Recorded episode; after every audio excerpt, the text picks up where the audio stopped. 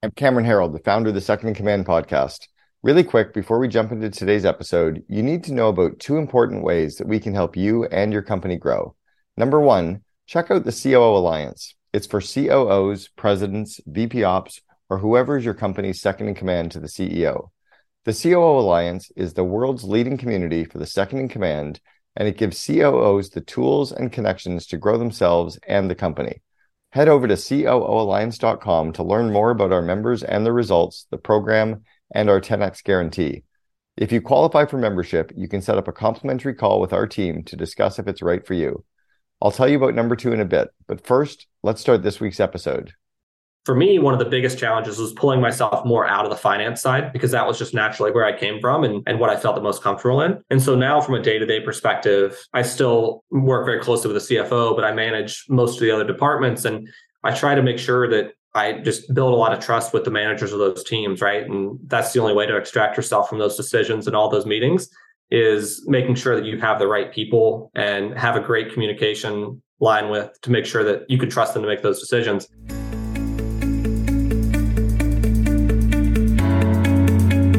Welcome to the Second in Command podcast, produced by the COO Alliance and brought to you by its founder, Cameron Herold. In the Second in Command podcast, we talk to top COOs who share the insights, strategies, and tactics that made them the chief behind the chief. And now, here's your host, Cameron Herold. All right, so we've got a great episode today. We have Scott Buchanan, who is the COO for Bitcoin Depot. They are a digital ATM service all over North America. They're in Canada and the United States. And they provide a crypto service for people that are t- traditionally kind of underbanked. So the people that can't really take money out of their bank account and deposit it. Uh, they are not a coin. They're not a shitcoin. They are not an exchange like FTX or uh, Coinbase. They are literally like the ATMs that you see where you go in and you buy, take out money. This is a place where you bring money, you put it into the ATM, and you walk away with Bitcoin, which is a really, really cool service. About $50 million in profit in the company last year. They just took the company public. They're on the NASDAQ. And uh, you're going to love learning from them and learning from Scott into their growth. He joined the company when there were only 10 employees. There's 200 people there now. I think you're really going to enjoy the episode. You'll really enjoy learning about this space. They have 25% of the current US market and they're just continuing their growth. So we'll see you on the inside. Also, maybe you want to check out this episode on our YouTube channel as well. So, Scott, welcome to the Second in Command podcast.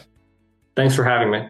Yeah, very much looking forward to this. Actually, I um, I've been involved in the crypto world for about ten years, heavily for about the last seven years. But I was first introduced to Bitcoin back in 2014. I was at the main TED conference, and they gave us a Bitcoin, and they said that the value of it was hundred dollars at the time, and but it was this piece of paper, and we had had to take this long key and go do something with it, and I remember just thinking that was really stupid. And so, it, along with the rest of the gifts that I got, like the Schlocky water bottle and the thumb drive, that got tossed in the garbage. And then, I guess about four or five months after that, there was a guy in Vancouver, Canada, who was uh, started accepting Bitcoin.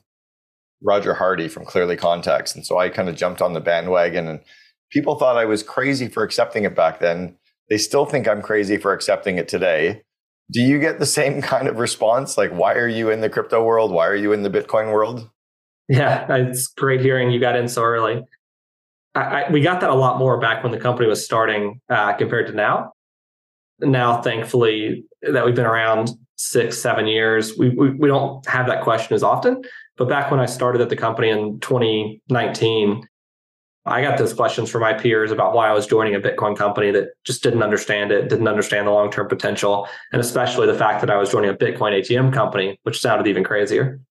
And then all of a sudden, you go from from being involved in it when it was kind of moving up towards its high, and then you go through this massive market crypto winter where it just crashed, you know, down by seventy five percent how did you answer the questions of your peers and your friends then? And then how did you answer the questions to yourself to stay involved in a company through something like that?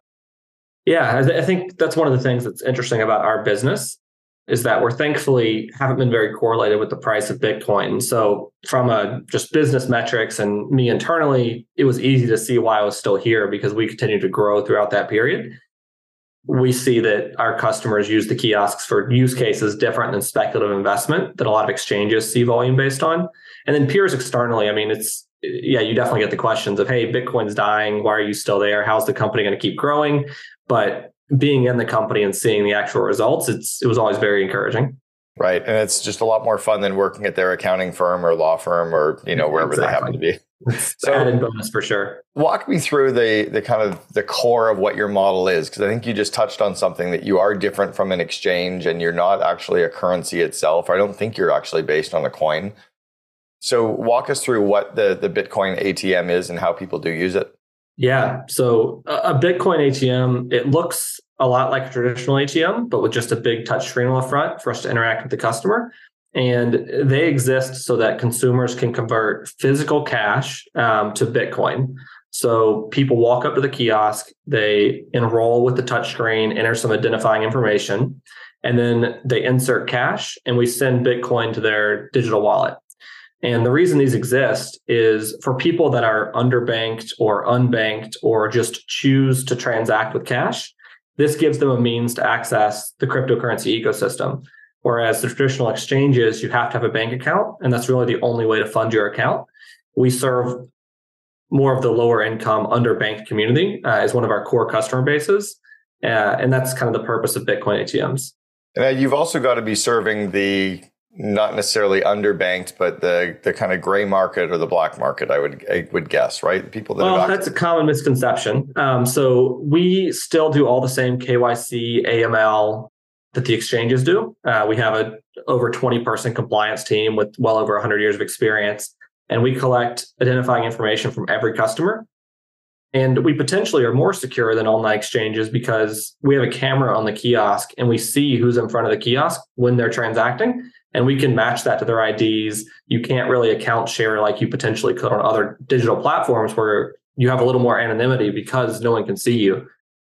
So it's definitely not serving the black market or gray market, but that's a common question we get for sure. Wow. Okay. So that's a huge, huge insight then that I didn't know. And I've been, again, I've been involved in the crypto world for, for 10 years. And I actually ran a private currency 22 years ago, 23 years ago. Uh, we had 30,000 companies buying and selling using our digital currency instead of the US dollar. And so I, I've been around this space for a long time, but my big assumption was that 80% of your market would have been the, you know, the underbelly, the, the, the, the criminal world or, or the people that are really wanting to stay off the grid. So because of the camera system, that's not true at all then. Yeah, I mean, there's always people trying to get around the system, right? So I'm, it's hard to prevent all of it, but yeah, it's not really an easy path for them given the the camera system and you have to physically go to a location, right? Where the store has cameras, our kiosk has cameras. It's not anonymous at all. So nobody's standing there with a duffel bag filled with cash, shoving it into no, the ATM no. at all.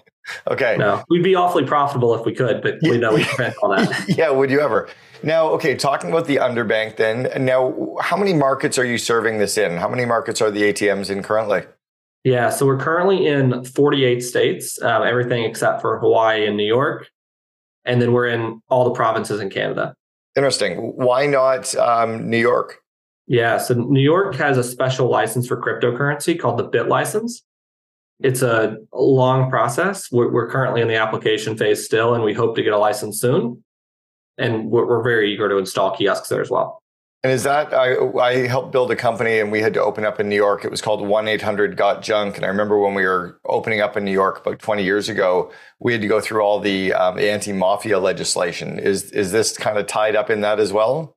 Uh, not not so much, but I think it just goes to New York does have a lot of legislation, um, and they just have the most difficult cryptocurrency license to get in the world right now, and so it's just a long process to get approved for it. I remember our whole leadership team had to go down and get fingerprinted at the police station. I'm like, we're opening a garbage company. Like we're not criminals. Yeah. Yeah. We have to do that for all the states. We get fingerprinted and all those databases. Yeah. How is it opening up? Now, this is, I can ask this question as a Canadian because I understand, you know, Canada a little bit more, but how was it opening up in Quebec with Quebec, you know, the French civil code and the, the laws in Quebec? Was that as tough as New York? Uh, different, different challenges, but it was definitely tough we, we expanded into Canada thinking it was the, the easiest next step from the US. And it was largely just outside of Quebec. Um, Quebec, for example, has special stickers we have to put on every kiosk to number them and label them and file returns for each location. Uh, you added the French language, obviously, for customer support and for the kiosks language. So it was definitely more complex than anywhere else we've been in currently, but they were at least quicker than New York's been in getting this license. Yeah, I love Steve Martin, the comedian. He said those French people have a different word for everything. okay, so you started with the company about five or six years ago. You've been through quite the kind of the growth. How many states and provinces were you operating in when you got there?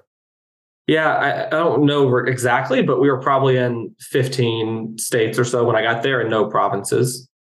And is is the legal side of the business and the accounting side of the business, is that really the crux of, of the business once you get going? Or is it more of a real estate play and just getting it's, it's more of a real estate play and logistics. So to grow the business, the two of the biggest factors, one securing locations. So our sales team has to go and sign uh, leases essentially with all the retail locations where we place the kiosks. And we have roughly 6,500 of those kiosks deployed right now. So it's a lot of different leases. And then the other piece is the physical logistics of moving the kiosks, collecting the cash, right? So we're taking physical cash into these kiosks. We got to work with the armored carriers to collect the cash. We do 20,000 plus cash collections every month at these kiosks. Um, so there's a lot of logistics involved there in addition to installing them initially and maintaining them if any parts break. So those are the two biggest pieces of the business. Yeah, it's interesting. The logistics. It's funny. I, I forgot about the cash. I was like, wow, it's easy because you don't have any cash. You're not taking cash out of the machines. You're uh, in putting cash into the machines. You're taking the cash out. So you do have to deal with all that then. Yeah. Yeah.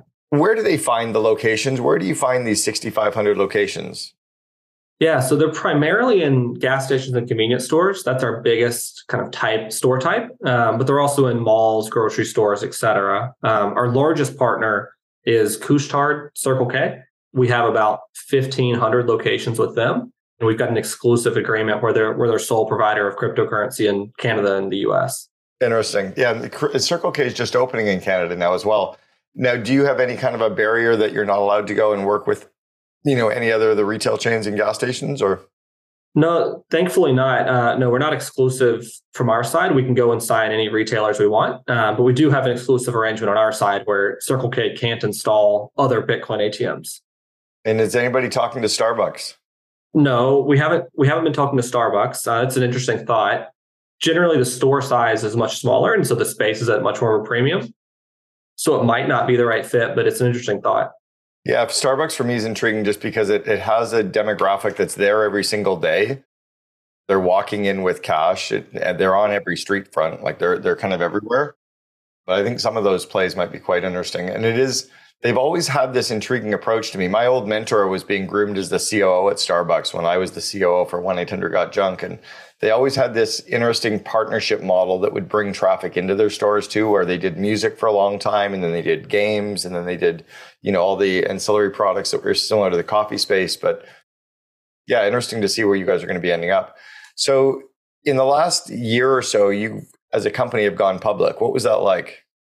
Yeah, so it was actually June 30th of this year. So even less than six months ago, uh, we went public on the NASDAQ. Um, we went through a de-SPAC process, and it was definitely an exciting and, and challenging process.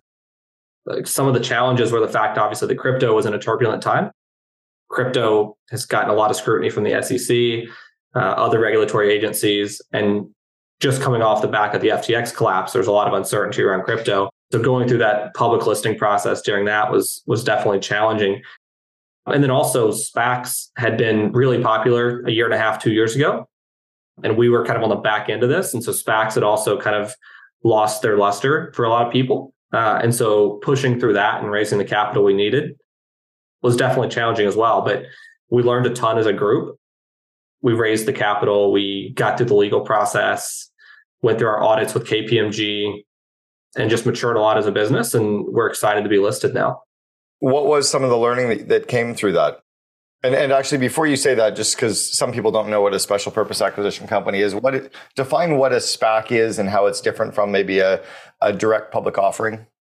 Yeah, so a SPAC's different in the sense that um, the SPAC sponsor founds a SPAC and goes public, kind of more traditional route with the SPAC. But the SPAC is just set up as a, a fund of cash essentially so people invest in the SPAC. It has a couple hundred million dollars, and the SPAC uh, the SPAC company's whole purpose is to find a target and then do a reverse merger. So a SPAC finds us or we find a SPAC, and then we come up with a merger agreement and we essentially acquire the SPAC and we become a publicly listed company by acquiring them as an already listed.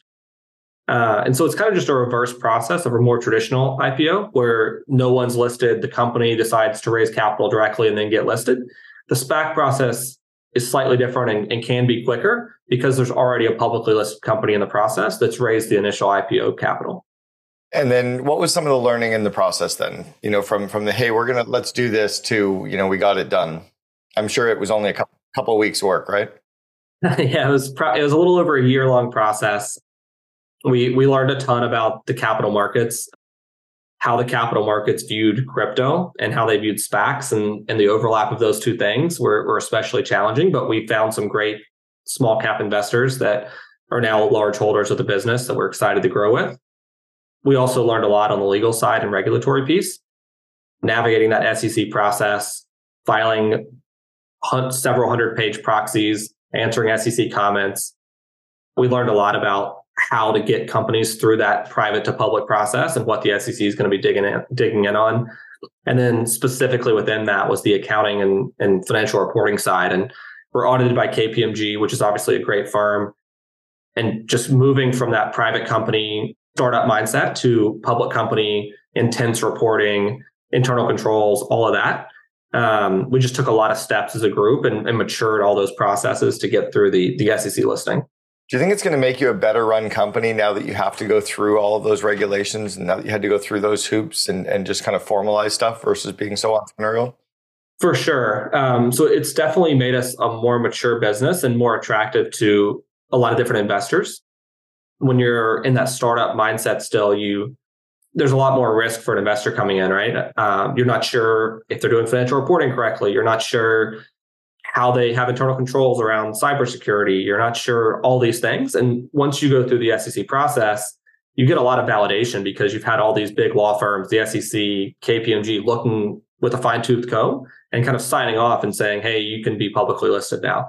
And so I think establishing all that puts us in a much better place for growth in the future.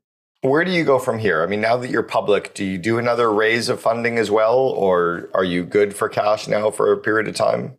So, well, thankfully, we have more flexibility there. We've been, we've actually been profitable since month one of the business. Uh, we've never been a cash burn business, and so we're generating cash every month. So there's no need to fund the business by raising capital. We might do an additional capital raise at some point if we have a specific growth opportunity like a large acquisition um, where we'd want to bring in more cash to the business to fund that. But we don't have any specific plans for it right now. Was this just a, a liquidity event, a way for some of the founders to take some cash off the table, or what was the purpose for going public then? Yeah, the, the primary purpose was acquisition. So in the Bitcoin ATM space, there's dozens of Bitcoin ATM operators um, with some scale around the around North America primarily, and none are public and none are private equity owned. So us going public, we want this public currency once we're more stable and past this this SPAC process to use that public currency and cash to roll up some of the competition. Uh, we think the space is really prime for for that type of strategy and consolidation. We currently represent about 20% of the global market of Bitcoin ATMs. We're the largest, but that means there's a lot of space for us still to acquire other companies. So that was the primary purpose. And then obviously the ability to have public equity for compensating employees, for liquidity for the founder. Uh, that's nice as well. But our founder still owns roughly 80% of the business, even after we've gone public. So he's still fully committed. Wow, interesting. All right. So I was just over in um, Africa a couple times in the last 12 months. And in, I think it was in Kenya or Uganda, I saw something called M Pesa, which is a, a digital mobile currency phone based are you guys moving into the Africa market at all to, you know, go after that market, or is there just so much left in North America and, and Europe and Asia? Yeah, so there's still a lot of room in North America. We are primarily focused here still over the next 12 months for sure, but we are exploring international opportunities. Um, we've started making contact with some small Bitcoin ATM operators around the world and just seeing where it might make sense to do an acquisition there uh, and kind of jumpstart the expansion internationally with, with that acquisition. So you said you've got 20% of the market is what you are globally, yeah. Globally. Okay. What percent of the US market are you? Like 20, five, 24% or something. Almost over 90% of the global Bitcoin ATMs are in the US. I wanted to take a quick break to tell you about something. The other day, I read about a COO writing about when the going gets difficult and how they were happy to be in the CEO mastermind group that they were. It made me remember that that's why I started the COO Alliance. It's a peer group and community for COOs and seconds in command of companies doing 5 million to 250 million in revenue. Our core group meets monthly online with other companies like yours. It's amazing because you get your frame broken tons of times, and when you think there's only one way to do something and one way to feel about something, you get your perspective completely changed on a regular basis. We also host hundreds of COOs on our monthly mastermind calls and smaller groups twice a year at our in person COO Connect events. So if you're the founder or, owner of a fast growing company, tell your COO to check it out. And if you are the COO, head on over to the COOalliance.com to learn more about becoming a member today. All right, back to the podcast.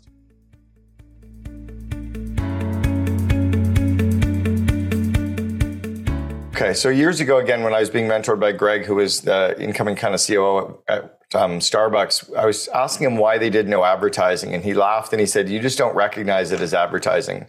And I said, "Okay, you know, Yoda, teach me." And he said, "Well, on, on your way from your home to your office, that 15 minute drive, how many Starbucks locations do you pass?" And, and I kind of counted. I said, "I passed five five locations." And he said, "And you always go to the same one, don't you?" And I said, "Yeah, I always go to the same one. I pass five others." He said the five other locations are advertising for the location you go to, and your location is advertising for one of the ones you don't go to. So what he was showing me was that they were so ubiquitous because their locations were their advertising.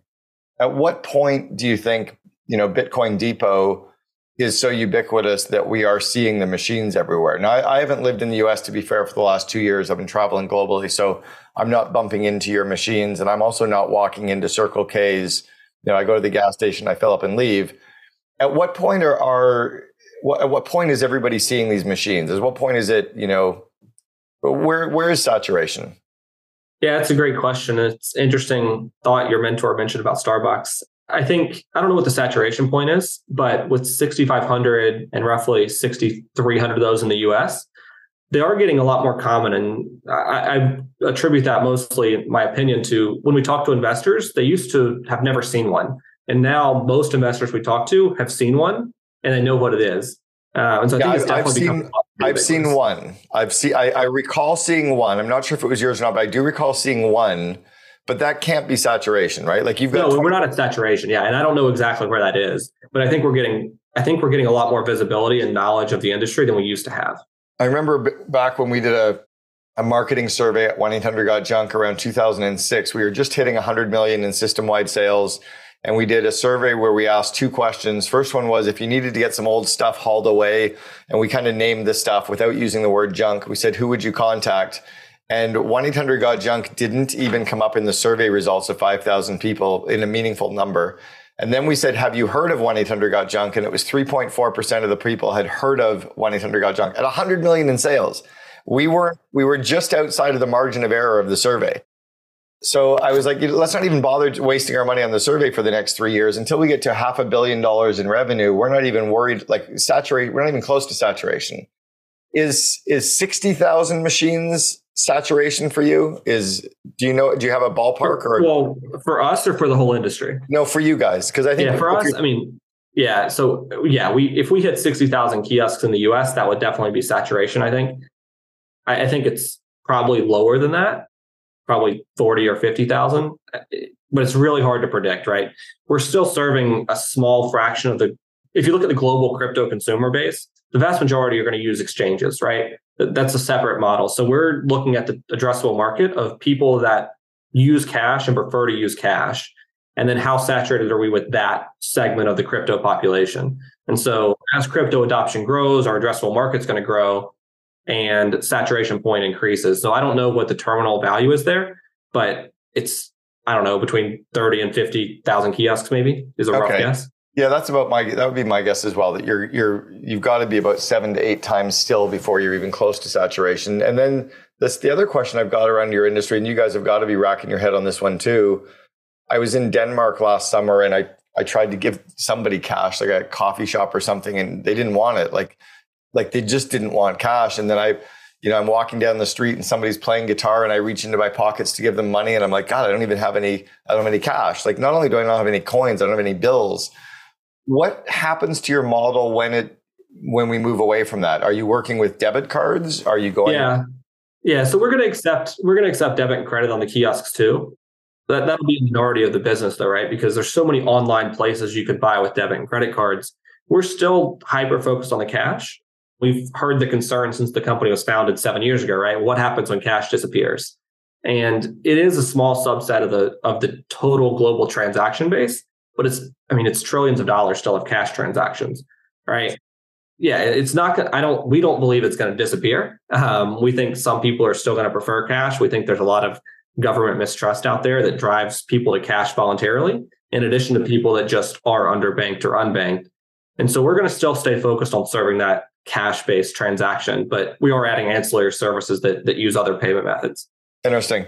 All right, I want to flip to um, the fact that you you mentioned you've been profitable since day one. I mean, I was at a conference years ago and talking to a roundtable of CEOs, and someone, I think it was Ryan Holiday, Ryan um, Holmes from Hootsuite, and he kind of bashed his, his fist on the table and he goes, "Can we please start talking about building profitable companies? Why are we constantly talking about raising money?" You guys have done it right in that you've been profitable since day one and focused. Uh, has being focused on profitability has it always been a focus? And was it was it based on fear of raising money or based on just you had a good model, you know, grow from profitability? What was it based on? Yeah, I think our our founder always likes to say he never wanted to be a future money company, um, and so he from day one had the kiosk was profitable, and so when he just had one or two kiosks, it was making money. And his logic was, well, I'll just take this and buy more kiosks. And never really thought about raising capital until at least a couple years in. And when we had a few hundred kiosks. And at that point, it was like, why would he give up a piece of the company when he can fund it with just the profits and fund it with debt if he needs to? It just didn't seem to make sense to give away part of the company when he didn't have to. And so he, I mean, he owned 100% of the company until we went public five months ago. And that, I mean, right, we were over 600 million of revenue, over 50 million of EBITDA, and he owned the whole thing without anyone else on the cap table. So it was a pretty unique uh, experience and and just a great decision making in hindsight, right? That he didn't give up equity early on because he didn't have to, and we were able to do that because we were always hyper focused on profitability and cash flow. Where are you traded right now? We're we're on the Nasdaq right now. On pink sheets or on the main? No, the main exchange. Yeah. Okay. And and what's your your ticker code? Our ticker symbol is BT, BTM. BTM. Okay. Very cool. All right. So you and Scott, I mean, five years ish that you've worked together, easy every day. Yeah, Brandon's the CEO. Yeah, myself Brandon, and Brandon have worked together um, uh, for almost five years. Yeah, I mean, we we built we built a great relationship. If I look back to when I started, Brandon had less than ten employees he had his controller resign. He was looking for a new controller, and I was looking to join a startup. And I met him through that process. Being a controller wasn't exactly what I wanted to do. I, I had an accounting background. And so I told him I'd help him out, close the books for a couple months, just help him until he found a controller. And we both just enjoyed working together. I, I was excited about the business and excited about his vision. And we found a full time role that made sense for me to come on shortly after that and working with him since then has been it's been great. Uh, he's an, an, entrepreneur from the start. Um, he started his first business back in high school, and he's had two or three before he founded this one in college. And he's been just really visionary and and really set the industry uh, of Bitcoin ATMs, and people have followed since then. Uh, it's been a great experience. What do you think are the the secrets or the keys? It's kind of like asking a husband and wife, like, what are the keys to a good marriage? What are the keys to a good kind of CEO COO marriage? What makes yeah the two of you work well I together? uh, yeah, I can't speak for all of them, but for us, I mean, I think the mutual respect is really important. We treat it a lot as a partnership. Obviously, he's the CEO and he owns the majority of the company, but you have to have a lot of trust back and forth and, and really be able to split responsibilities um, and not waste, waste resources. And I think having this long term relationship now of uh, over five years we really have a high degree of trust in each other. and he values my opinion and and lets me make a lot of the decisions. And I think that's worked well for us. Um, so he focus on the big picture things and and growing the company long term. How many employees do you have in the company now? Uh, roughly 200. Okay, so 200 employees. How many were there when you joined, roughly? Under 10. Okay, so from 10 to 200 employees, effectively, it's exactly the same thing, right? yeah. Where where have you had to change, and where has the company changed? And, and do you have any kind of hurdle points in the company, like from 30 to 100 was different, or from 100 to 200? Like, where were the hurdle points? Yeah, so hurdle points for the company. I mean, the big, the most obvious one for us was get signing Circle K. So prior to signing Circle K as our largest partner, I mean, we were under a thousand kiosks. No one in the industry, us or competitors, had really signed a large multi-thousand store retail partner. And we put a lot of time and effort into that RFP process and winning that bid. And once we signed them, we now essentially had more locations than we could ever need for installing kiosks, right? They have close to 10,000 stores, which was pretty much bigger than the whole Bitcoin ATM industry globally. And that really changed the scale and speed of what we needed to do from an operations standpoint, from a compliance standpoint, from an accounting standpoint. All across the company, it just really exploded after signing Circle K. Um, so that was the biggest turning point. And then obviously the second was going public, working this past year process, getting to that point really had to scale up processes like I talked about earlier. At some point on that kind of growth from the 10 employees to 200 employees, you started to probably bring in some outside executives. I mean, you're not always promoting from within as you scale. What's the art or or what's this, you know, how do you bring in these outside executives without messing up the culture and the current team? Yeah, so the two two executives that we brought on about a year after I joined that have been highly instrumental in the growth of the company. Jason, who's our VP of operations, and Bill, who's our head of product they both came from Cardtronics. Cardtronics is the largest cash ATM operator in the world. And so they both had decades of experience there. And that obviously translates very directly to our business, where Jason was managing over 10,000 uh, cash ATMs, the cash collections, the servicing of those. Translating that to Bitcoin ATMs translated really well. And bringing those people on, they also had a lot of relationships from others at Cardtronics and other ATM companies. And so they were able to scale their teams underneath them once we brought on those executives. And so that was very important for us. And, and they've merged into the culture great. Um, and then more recently, we've added the new general counsel and our CFO, Glenn. They they were less so in the, the ATM space and not even deep in the crypto space, but they just had great expertise working with startups in the legal side and, and CFO side. And so bringing those on was kind of a different hiring process than bringing on people that had direct translating industry experience. But they've they've both worked out great. Can you give us the shortcuts or the, the cheat sheet or the system on how do you onboard these people so that they don't cause too many negative ripple effects? Yeah, I don't know if there's a cheat sheet. Um, I think it's it's very dependent on the role and the person and their personality. But I mean, for me, I like to have them do nothing essentially for the first 90 days, but learn and listen, right? Don't come in and, and change things the way you think they should work. Just come in and listen and be part of the process and, and, uh, and build relationships with your team and the other teams before you come in and try and make major changes. And I think that was, that's the one guiding principle I've used. But outside of that, it's very different by role and department I found.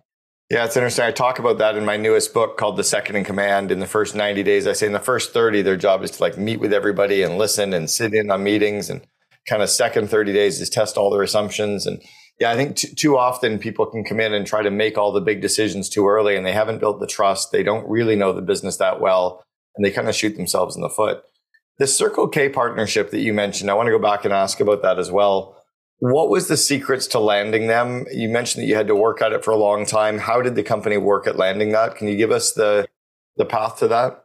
Initially, it was trying to find a connection in Circle K and building a relationship with someone there. And that took a long time. But even once we found that connection, it's convincing them, hey, you want Bitcoin ATMs in your store. It's not something they've been thinking about. It's not something they've been saying, hey, we should find a vendor for this. We had to educate and push them and explain why they want one right? And then once we did that, we are like, great, it's it's going well. They're going to sign us. We're going to have sign Circle K, and we're going to have massive growth. But kind of the big setback there from our point of view was then they decided, well, we got to do an RFP. So we did all the education for a year, two years, convinced them they wanted one. And then they went out and did an RFP with, I don't know, seven or eight people in the industry that are competing with us. And we all had to bid on the bid on the, the Circle K stores. And that RFP process included obviously the economics of the bid, but explaining our compliance systems, our operations, our everything, right? So they can get comfortable with us as a vendor and putting all that bid together, putting our best foot forward. We had we had Bill and Jason coming on, so that Cardtronics experience. We won the bid for a variety of reasons, not just economic, uh, but that was the process that we went through to get that signed. Really interesting. Remember back in the day when Starbucks was going after the airlines, they really wanted to land United, but they started cold calling Horizon Air and landed this small little, you know, Oregon airline, and then they landed uh, Alaska Air, which is kind of the Pacific Northwest, and then they got to United, and they kind of stair stepped their way in. But you guys kind of went right after one of the big boys. Yeah, um, I, I, don't know if that was always intentional. I think we we were going after several. We just ended up finding a great connection into Circle K, and they seem to be more progressive in wanting to put a Bitcoin ATM in than we could push some of the other ones at that point. And so then that, that just kind of got the ball rolling faster. We're we're still going after lots of others that aren't quite at the point yet of wanting to put Bitcoin ATMs in their store, but we think they'll get there in the coming months and years. And you guys have just had a, a, pretty record growth period as well. You're just coming off some some pretty rapid record growth. Is that because of the Circle K integration, or is it because of brand acceptance? Yeah, it's, it's several reasons. I mean, we signed Circle K two years ago, so it ha- didn't just happen. Um, but yeah, in Q2 we we had record revenue of 197 million dollars, which was up 18 percent from second quarter 22, and gross profit was almost 26 million, and that was 85 percent growth from 2022. And so we really see a lot of growth in our margins as we generate scale. One of our biggest expenses is the rent to the retail location.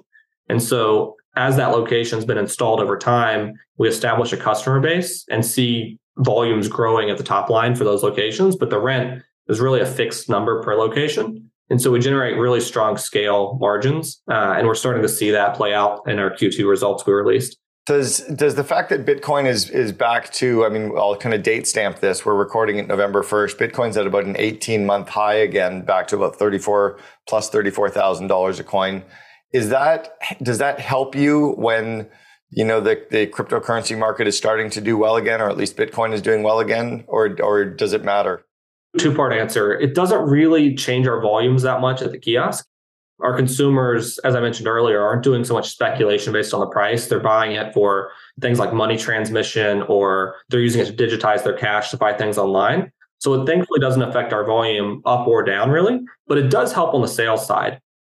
When Bitcoin's more prevalent and it just has a better outlook, stores seem to be more open to installing Bitcoin ATMs, right? When things like FTX happen, it really slows down our sales process into retailers because even though we're the furthest you can get from something like FTX, we still just it gives a bad taste in people's mouths about the whole crypto industry.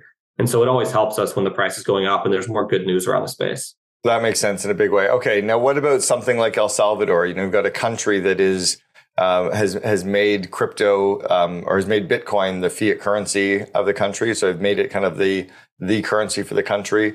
Does something like that help you, or, and do you start going after those markets? Yeah. So uh, we're not in El Salvador.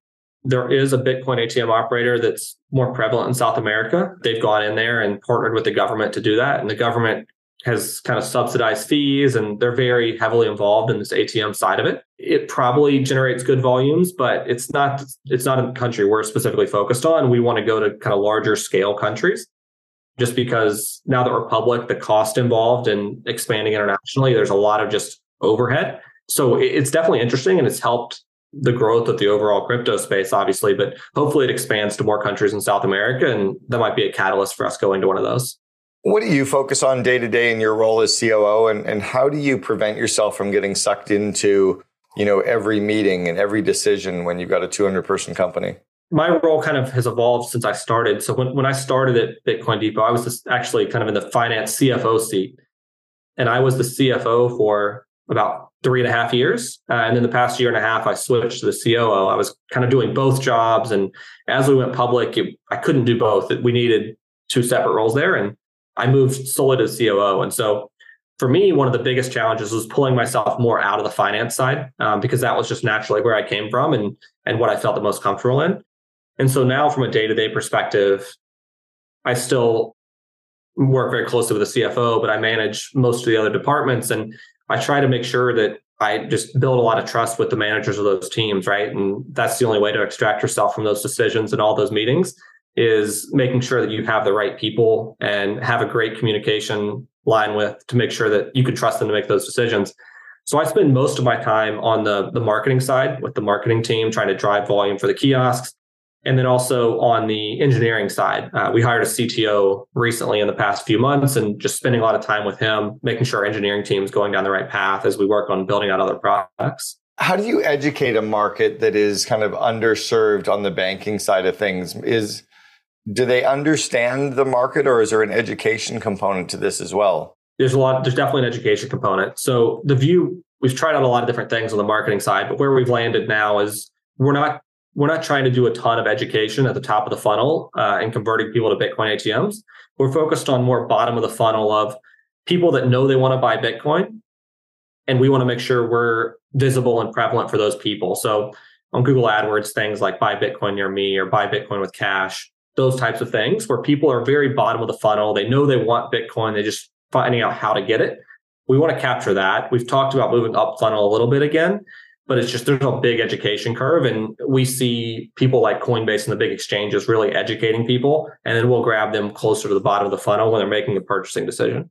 It's interesting. Is anybody doing kind of, you know, the, the whole like top up your purchase or you know um, like when you're when you're at the kiosk is anybody doing anything at the kiosk where you take your additional money or you take money from every transaction and that goes into crypto or is it not that i know of no it's probably the transaction fees are still too high to be able to facilitate that i think that's part of the challenge yeah how about your growth as a COO? Where have you had to grow? Yeah, I think just building out comfort level and, and, knowledge bases of all the different departments, right? Like like I said, I came from the finance and accounting side, so that came naturally.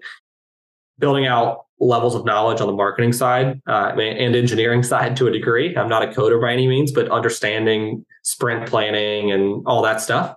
That's where I've really had to grow more and just doing research there, trying to learn best practices and taking in as much knowledge as I can from people internally, but also externally that I, that I know through other companies. Yeah, it's been interesting. We started something called the COO Alliance six years ago. and We've got members from uh, 17 countries now. And one of the unique things in our role is that every COO tends to have very different roles and responsibilities from the next COO. It's like, you know, versus the head of marketing could probably be the head of marketing for every company or most companies. The COO, you, you have to match the CEO's strengths and weaknesses and this trajectory you're in. And so where do you go learn? Are you plugged into communities? Are you devouring books and content? Are you getting mentored and coaching? All yeah. So, I mean, yeah, maybe all of the above there's definitely a mentor for my last role that, my boss at the last role he'd been a cfo and coo at a startup and kind of exited that um, and his name's kurt and he was he's been a mentor for me before i joined bitcoin depot and, and really taught me a lot and then since i've joined we've, we've had some great advisors um, on the legal side and the accounting side and and just all across the groups we've, we've really connected um, to people in the atlanta market and that's helped be a mentor and also give us advice. And then obviously devouring content online and books um, has been a big learning mechanism as well. I love it. Let's go back to give yourself some advice. If you were the 21, 22 year old Scott Buchanan, you're just getting ready to start out in your career, what advice would you give the younger you that you know to be true today? That's a great question. Um, I'd say, I mean, for me, I guess in my seat, diversify your knowledge as much as possible, right? So there's all this push towards specialization. And I really like a book called Range that, that talks about diversifying your skill set and having a, a more broad experience um, and how you can apply that to decision making and uh, strategy across the company and not just focused on one specific skill, right? So I started out on the accounting side and it was a great base for me to learn and build up into a CFO type role. But I think it's really important to be curious across the business, even if it's not your department, and learn how the business works as a whole to help you make those right decisions. I love that. That's actually very, uh, very kind of foundational at the Starbucks leadership team. They rotate executives in their roles every three years, whether they like it or not, to give them that kind of range of different um, functional areas and roles and responsibilities. All right, Scott Buchanan, the COO for Bitcoin Depot. Thanks very much for sharing with us on the Second Command podcast. Thanks for having me, Cameron. Appreciate it. You've been listening to Second in Command, brought to you by COO Alliance founder Cameron Herold. If you enjoyed this episode, please be sure to like, share, and subscribe to us on Apple Podcasts, Spotify, and our other podcast streaming platforms. For more best practices from industry leading COOs, visit COOalliance.com.